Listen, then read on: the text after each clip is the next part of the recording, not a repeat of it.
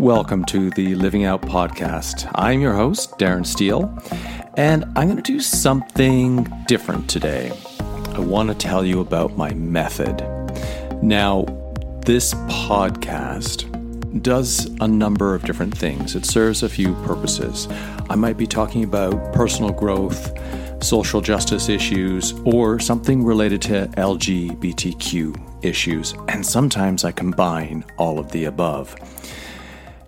It's about how I look at the world and how I understand and link our own self awareness, personal growth, mindfulness, uh, our choices to have a bigger impact in the world, meaning and for the purpose of making the world a better place, solving really big problems, and hopefully inspiring some people who maybe just needed that spark, or maybe I gave them an idea to take that leap into doing something that they've kind of put away in the closet. Maybe, and I use this metaphorically, you know, what best parts of you have you left in the closet? now, that metaphor for me comes from having grown up in the closet and then finally coming out as a gay man. And things that I wanted to do, I hid away because I was afraid if I explored them and let other people see what they were, things like dance and gymnastics, I knew at that time that I would just be even labeled more gay and I, I couldn't handle it. So I've talked about this in other podcasts, but whether you're, whatever you're, gender identity and sexuality is, we've all got things that we've suppressed or held back, and they're the best parts of who we are. And they're also scary sometimes because maybe it's a dream or a desire so old and layered with so many fears or protections, or you've been judged for these things in the past that you just don't want to bring it back out, or you don't even know how to start, or you make excuses like we all do, like it's too late. Uh, I don't know if I can do this. It might mean I have to leave my job or change careers, or I'm busy, I've got a family, or I'm just having too much fun right now, whatever the case may be. And I say that without judgment. It can be really challenging to find out what that spark is within us that would help us live out the best of who we are. and when it comes to working with someone, whether you hire a coach or a mentor or go to a mastermind group or buy a program or you know follow some uh, particular way of journaling to get clarity so many of us are looking for not the system to solve their problems, but a way to help them find out how to make that thing or be that person that they already are. Now, systems can be problematic. They can be very complex, too complex for some people. Maybe they have too much technology. Maybe they're too touchy feely. Or maybe they're too simplistic. And we all come into making change, wanting to make change with certain judgments. And those judgments are a way of protecting ourselves from not opening up. And so I've been thinking about how it is I help people exactly. And so I've put together a structure now, when I say structure, I mean it's fluid, it can be modified, it can be changed. But while some people might be ready for individualized, unique coaching on an ongoing basis where, you know, they're looking for somebody to interact with, to listen and to pull out the things that, you know, they're not quite ready to deal with or that they need to show up and work with that person to be accountable to themselves, because it's never about being accountable to your coach. I've put together something called the ADD methodology. And it almost sounds like attention deficit disorder. And to me, that's a bit of an inside joke because I grew up ADHD. And in the, I was born in 1965. In the very early 70s, I guess, that's when I was diagnosed and I, I had it. I had learning issues. I had dyslexia. I was on Ritalin for a couple of years. I couldn't sit still. I couldn't focus. And even into my young adult years, having to deal with that, having to get focus. And besides a lot of nutritional assistance that helps with ADD and ADHD, getting into your passion, being purpose centered, knowing what really drives you, being internally motivated to do things for yourself is what helps someone who suffers from or has to deal with some form of ADD to get into flow state. So that's why I mean it's kind of a bit of a inside joke for me because it stands for assess, dream, and design. ADD, add, add to your life so you can live out the best of who you are. And I have a series of eight steps that I help my clients go through. And I'll go through the eight just quickly as the naming, and then I'll explain things in detail. And before you decide, oh, I'm going to tune out, this is a sales pitch. This is not a sales pitch. What I want to offer you in this explanation is a way of thinking about where you are right now and if you really listen, there will be nuggets, gold nuggets, helpful information that you can, if you make notes, probably look at where you're at right now and answer some questions for yourself, and you might get some new ideas. You might be able to take that step forward that you hadn't before. Because nothing that I'm doing here is like brand spanking new. It's just the way in which I look at the world and help my clients make their lives better for what they want and what they need. So, the coaching steps for the ADD methodology are number one, assess, and then purge, and then we reinforce foundations, and then we get into the future, dreaming about what you want, how you want to build upon who you are so you can be that thing you've been dreaming about or that thing that you've closeted away. And then we evaluate, we work on our values, and we design, we start working on the living or the life plan. We check it again by refining it, and then finally we review everything just to pull it all together. So let me walk as briefly as possible through the steps. And again, start thinking. we start in the past, and not in the sense of therapy, but journaling is brilliant.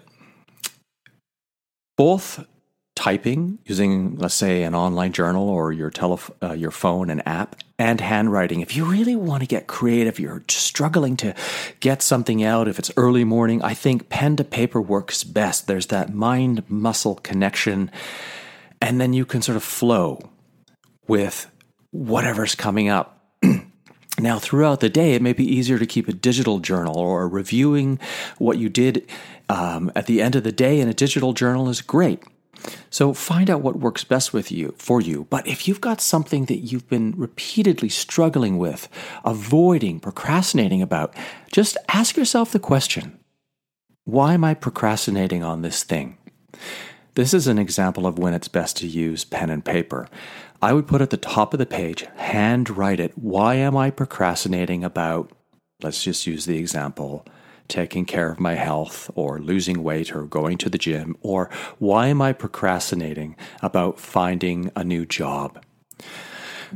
Whatever that is, and start writing and try not to judge yourself. Try not to second guess what you're writing. Just write. And even if you need to do this over several days and over several weeks, and go back and review. So, what you're doing here is you're assessing the foundations of your life to know where you stand right now. Right? You want to be painfully honest with yourself to figure out how you got to this point. You want to figure out, like, what are my biggest problems and struggles right now? Because those are the things that are potentially holding you back that are not allowing you to go forward. Or maybe they're the things that when you solve them are going to help you make the biggest leap forward in your life to create the best amount of potential or impact. But you don't want to just look at the bad. You also want to look at what you're proud of. You want to look at what you've done in the last like 30 to 90 days that's been significant, that made you smile, that was a, a goal you achieved, or something that made you feel successful. What about the last few years? What about the last 20 years of your life? What have been the milestone moments? And so we move into the next coaching step, which is purging. Purging is really important because just like I was saying, assess the foundations as the step one. If you think you've got a house or you've got an apartment, maybe you've lived there, let's say, for five to 10 years, we amass a lot of junk, a lot of stuff that we don't need. And literally, we want to clear out the clutter of our lives. And we want to look at both the physical and the emotional. So, you know, if, if you're somebody who works at home all the time, or even at your office, do you have a lot of stuff laying around your desk that's visually distracting, that takes you out of flow and work state or creative state? Get the fuck rid of it. I'm not going to go into a lot of details about this, but there's a process that I can help you with about purging that is really phenomenal. And it's done over a couple of weeks, and it's really interesting how much stuff we hold on to. And even the little things like a book sitting on your desk or a painting that's on the wall might not be the best thing for you to have there. And I also said emotional purging. Like, have you got friends in your life that are dragging you down? Have you got family in your life that makes you feel bad about yourself? Is it now time to consider what you need to do about that? Do you need to disassociate yourself with people? Do you need to limit the amount of time you spend with certain people? Do you need to have some conversations with people to clear the air, to let go? And what we do with all of that is we next step reinforce. We reinforce the foundations. So we've assessed them we've looked at what there is. Now we're going to clean up all the clutter we're going to clean up our physical environment our emotional environment and we're going to really get clear on a number of aspects of our lives. We're going to figure out who is it that we're being and that's the most complicated part of this step because a lot of people are like, well, I'm me, I'm Darren. No, no. Darren's an ego identity, it's your name. But who are you being? Just think about that for a second. And we look at the things that you've probably heard about people discussing coaching, like your health and wellness, your financial foundations, your money, your career, and relationships and fun. How all of those things exist in your life and how to reinforce them, how to design them. Because in order for you to be the fullest expression of who you are, and to have the most impact or to achieve that goal when all those aspects of your life are reinforced and healthily taken care of and fostered and loved, it is so much easier to have a larger amount of energy to be that person who you are fully expressed. And so, about halfway into the ADD program, we get into the future. It's kind of the most fun and it's the dreaming, it's the visioning, it's the imagining where you're at. It's putting yourself in a state of mind three years from now. And there's a bit of preparation about maybe you're looking at your bucket list. Maybe you're looking back at all the things you've done in your past that you've wanted to do but you haven't done. And you're you're wanting to get into that sense because here is where you're painting the picture. Here is where you're coming from the 30,000 foot view and you're just hovering over your future landscape and you're really seeing yourself as how you imagine yourself being, but you're seeing yourself in the future, in the present tense, so you can really make that mental linguistic pathway connection with who you are being three years from now. now, excuse me, we do all of this work because this starts helping you become more aware of things that maybe you haven't paid attention to for a while. It will re- bring up a lot of things about who you are. It could bring up a lot of emotions, both positive and negative, but this helps us move into defining our values. And I have a very powerful exercise. I didn't create this one myself.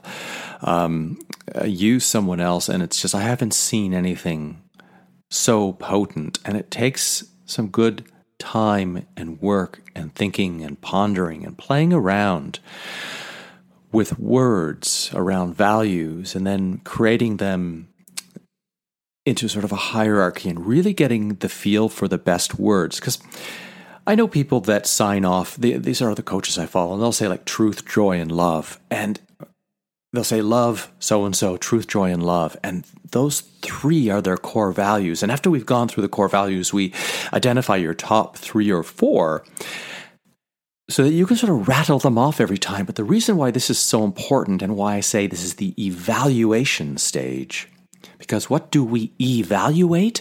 We create we decide what's significant and important to us based on what we value most. So, once you have your core values, every choice you make, every decision you make, you can use your values to decide if you're being congruent. So, if you're doing, let's say, happiness or joy or peace of mind, they're all kind of similar words, right? But they may resonate different with someone else. I I for some reason really like happiness. That means joy, excuse me, that means peace of mind to me. And this changes. Sometimes every few months, I, I go on to a different word because it resonates differently. But if I'm doing something that doesn't make me happy, fuck off. There's a time and a place when we have to do stuff that's really hard, right? But maybe it's congruent with another value. So if one of my values is wealth or freedom, and I say that because, excuse me, wealth can bring you peace of mind, wealth can give you certain freedoms. Freedom may also mean something more like I have financial freedom and I may have freedom to be who I am as a gay man without feeling blocked by other people restricting my identity or my freedoms to be. So, if that thing that I don't like doing is maybe a relatively small task, but I know upon completion it will enhance my wealth or my freedom, I'm going to choose to do it.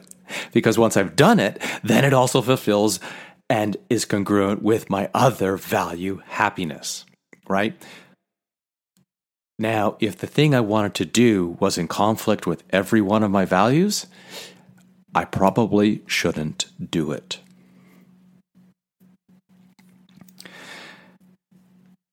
So the next step is design, and sort of the steps after that are all connected with designing. And we do the values first as a way of establishing how you're going to move forward. And in designing your life, your life, living your life by design, we look at the micro and the macro. And what that means is the micro part of your life design is do you have a morning routine or an evening routine or a meditation routine or a health and fitness routine? How does your ideal day and week look like? And maybe even your month. And then the macro design, I'm just calling it that, is coming up with a series of lists based on what you need to do to move forward and get what you want.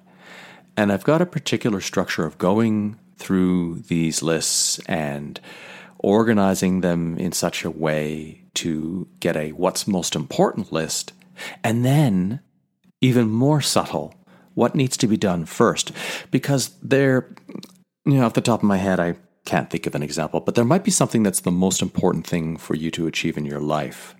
But there are some other tasks that have to be accomplished first because maybe those tasks, once they get out of the way, would allow you to work on that task or project that's the most important thing in your life. And then finally, the last two steps are refining and reviewing. So you're refining your goals from these lists, and we're looking back to our values to determine now do these goals that we want, do they match up with our values. And if not, we adjust our values. Because if, and this I've learned from someone else, if, for example, your number one goal is to increase your income in the next 90 days to a year, but if you don't have something that speaks to financial freedom or financial abundance or wealth as one of your top three to four values, that means you're not really focusing on that, even though that's a big goal. So it's just like the classic scale with a left and a right side. We have to have our values being in equilibrium with our goals. So either you change your goals to match your values, or really what needs to happen is you modify your values to meet your goals. And then later down the road, if you've created this financial freedom and abundance in your life and you've got this sort of rolling along and you decide you want to start giving back, you want to create a program for people don't have as much as you, or you want to take part in philanthropy, maybe giving back, philanthropy, is a new value. And maybe wealth isn't in your top core values, it's there as part of another larger, broader stroke of the pen that includes the idea of wealth. And finally, the review. The review is let's look back at the steps that we've taken together. What's your commitment right now? Understanding the difference between intention and commitment will change your life forever. I think I'll do this, or I am committed to do this tomorrow morning at 9 a.m., or on Thursday, September 12th, I will have whatever the case may be. So, I have found over the years with the different types of coaches and coaching programs I've worked with that it's depended very much on what my needs have been. Sometimes I've just needed one on one coaching help to be very specific to what was going on in my life and to get some clarity and just to have that person to hear me speak and to pull out things that I hadn't thought of or help me see what I'm help me hear what I'm not saying, what's missing between the lines and ask me the deeper questions. Other times I've been part of 90 day and 12 month programs that followed a system and were really helpful to get me from point A to point B. So think about your life right now and how a system like this can help you to assess the foundations of your life to know where things stand. How did you get to this point? And then looking at everything that's around you physically and also the relationships that you have. What do you need to purge, control, and manage? And then once you've done that, how do you reinforce the foundations of your life to make things stronger? Get clear on how you take care of your health and fitness. Get clear on your financial health and know whether there's something you need to do to change that or whether it's in really good shape. Get clear on your relationships and fun time and if that's programmed into the calendar are you or have you been missing out on spending time with people you love and care about? And understand that all helps to reduce stress and make you a happier person and that leads into who are you being. And then dream. Dream yourself 3 years from now And then from there, get clear on your values. Get clear on your top three to four values. And from there, start designing your life so you can live your life by design with what you need to do on a regular basis. What are your most important projects or goals? And what needs to be done first? And this is figured out on a daily, weekly, and monthly, and longer term basis. The greater amount of clarity only needs to be probably within a 90 day period, and then reassess, refine, and review. I hope this has been helpful. If you have any questions, please go on over to my website at darrensteele.com and just leave a comment below this post or go over to the coaching page and you can uh, fill out a short questionnaire and happy to set up a time with you to have a coaching conversation to discuss how I can help you add, assess, dream, and design your life to live out the best of who you are. As always, thank you for listening and live out and live proud.